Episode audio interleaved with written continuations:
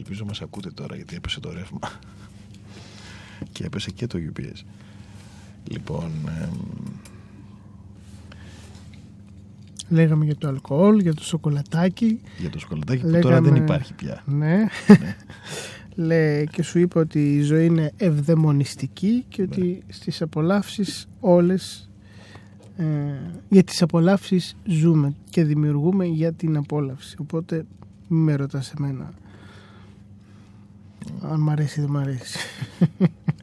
Όχι, εγώ δεν ρώτησα αν σε αρέσει, αν σε βοηθάει. Δηλαδή, ναι, αν, βοηθάει, ναι. αν θεωρείς ότι πίνοντας ένα ποτήρι λικέρ, αυτό που, που γράφεις είναι διαφορετικό από το να μην έχεις πιει ένα ποτήρι λικέρ.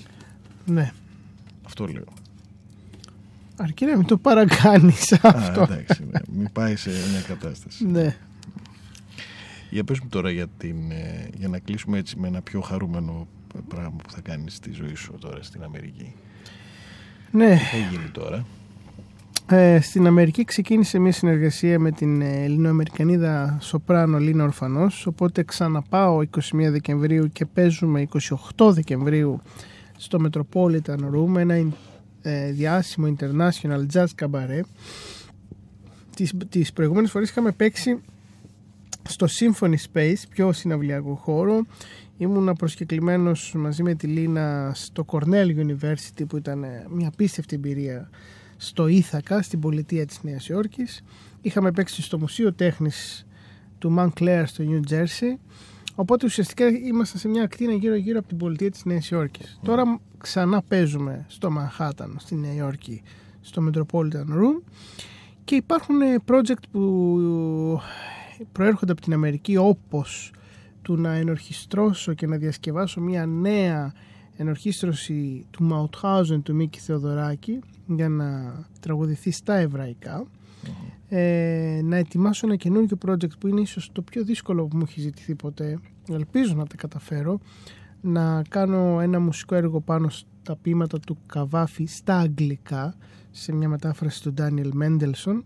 Και φυσικά μιλάμε για ερωτικό Καβάφη Αυτό θα έχει, θα δουλέψει και το τέρας πολύ. Κοίταξε αυτό, ναι, θέλει πολύ τέρας. Το τέρας πρέπει να τα δώσει όλα γιατί πραγματικά είναι πολύ δύσκολο. Δηλαδή θεωρώ ότι εκτός από δύο τραγούδια σε όλη την ελληνική και είναι τολμηρό αυτό που λέω σε όλη την ελληνική εργογραφία ένα του Χατζηδάκη και ένα του Μικρούτσικου κατά τη δική μου ταπεινή άποψη θεωρώ ότι όλοι οι άλλοι έχουν αποτύχει στον Καβάφη. Ναι. Ε, είναι πολύ δύσκολο, είναι πολύ ιδιαίτερο και να μην σου πω ότι θεωρώ ότι καλό ήταν να μην μελοποιείται κιόλας ο Καβάφης αλλά από τη στιγμή που μου ανατέθηκε ε, εγώ στις προκλήσεις δεν λέω όχι οπότε θα το παλέψω. Αυτά είναι project της Αμερικής. Επίσης ε, έναν ερωτόκριτο που ετοιμάζω το οποίο αυτό το παρουσιάζω συναυλιακά και θα το παρουσιάσω συναυλιακά αλλά ουσιαστικά είναι ένα καθαρά μουσικοθεατρικό ένας ερωτόκριτος in blues όπως το ονομάζω με στοιχεία jazz και blues και της παραδοσιακής μουσικής σε λιμπρέτο όπως το διαμορφώνω εγώ αλλά με την original γνώστα του Κορνάρου.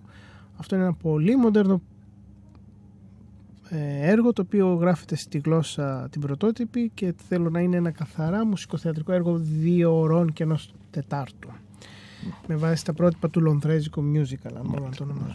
Α, γι' αυτό υπήρξε ενδιαφέρον από τη Μασαχουσέτη από Βοστόνη και Κέμπριτζ από το Harvard συγκεκριμένα όπου θα ενδιαφέρονται να το πάω εκεί Μμμ. και κλείνοντας να πω για τα ελληνικά πράγματα Μάλιστα. ε, 21 Φεβρουαρίου θα παρουσιάσουμε στο Μέγαρο Μουσικής Θεσσαλονίκης το I Am All, αυτό τον κύκλο στα ισπανικά με τη Λίνα Ορφανός και τον τραγουδιστή Θοδωρή Βουτσικάκη ένα νέο παιδί ταλαντούχο από Θεσσαλονίκη που και με αυτόν ετοιμάζω καινούργια πράγματα. Και βέβαια υπάρχει ο κίνδυνος να μην μπορέσω να παίξω καθόλου Αθήνα φέτος. Ναι. και το λέω αυτό και ως ε, αντίδραση και ως παράπονο διότι ενώ ε, σου δίνονται, σου ανοίγονται δρόμοι στη Νέα Υόρκη, στο εξωτερικό, μου δίνεται το Μέγαρο Μουσικής Θεσσαλονίκης για δεύτερη χρονιά, δηλαδή μετά από ένα χρόνο, γιατί πέρσι είχα κάνει εκεί δύο συναυλίες με πολλή επιτυχία.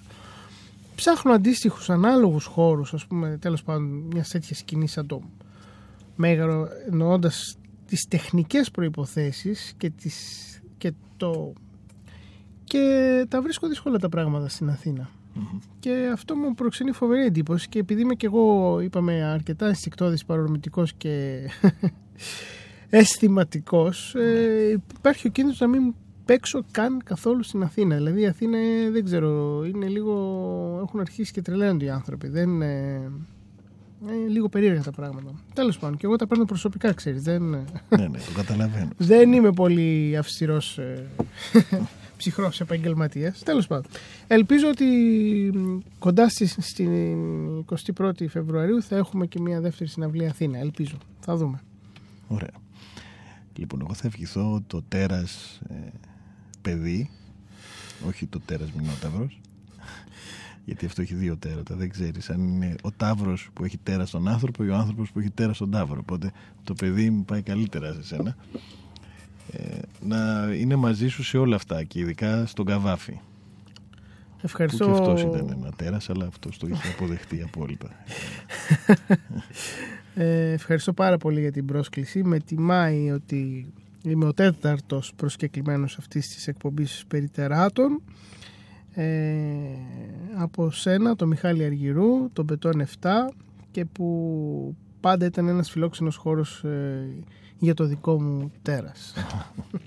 Λουκά, ευχαριστούμε πολύ που είστε μαζί μας και τα λέμε την ερχόμενη, τη μεθεπόμενη Τετάρτη. Καλό βράδυ.